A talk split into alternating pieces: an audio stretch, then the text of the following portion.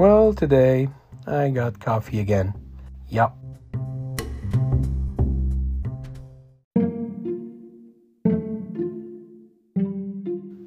I realized that having coffee isn't that bad because after trying multiple times to quit and succeeding for a while each time, I feel I'm becoming a version of myself I can't really appreciate.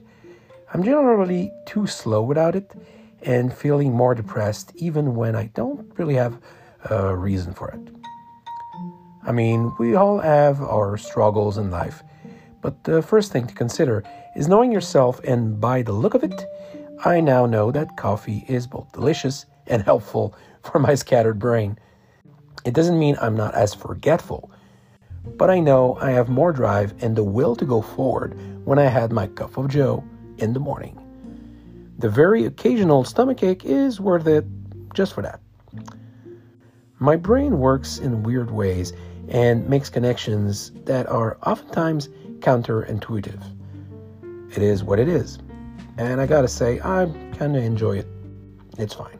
Being OCD, this is my self medication, and I consider this to be an acceptable addiction as long as I don't get coffee by IV drop. Knowing who you are doesn't necessarily correlate to what you can achieve, it's only a fraction of the equation. But giving yourself tools like the reminder app on my phone so I don't forget to write that check or pay that bill is part of what can help you become better.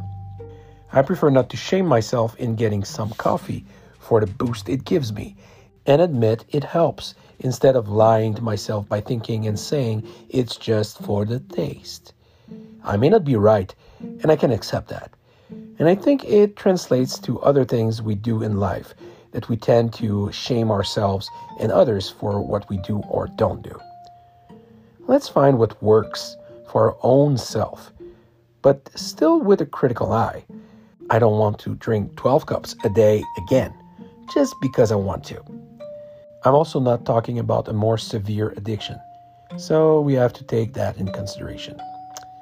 What do you think? Let me know.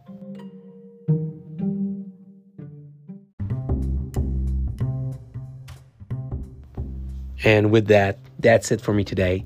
Till next time, ciao.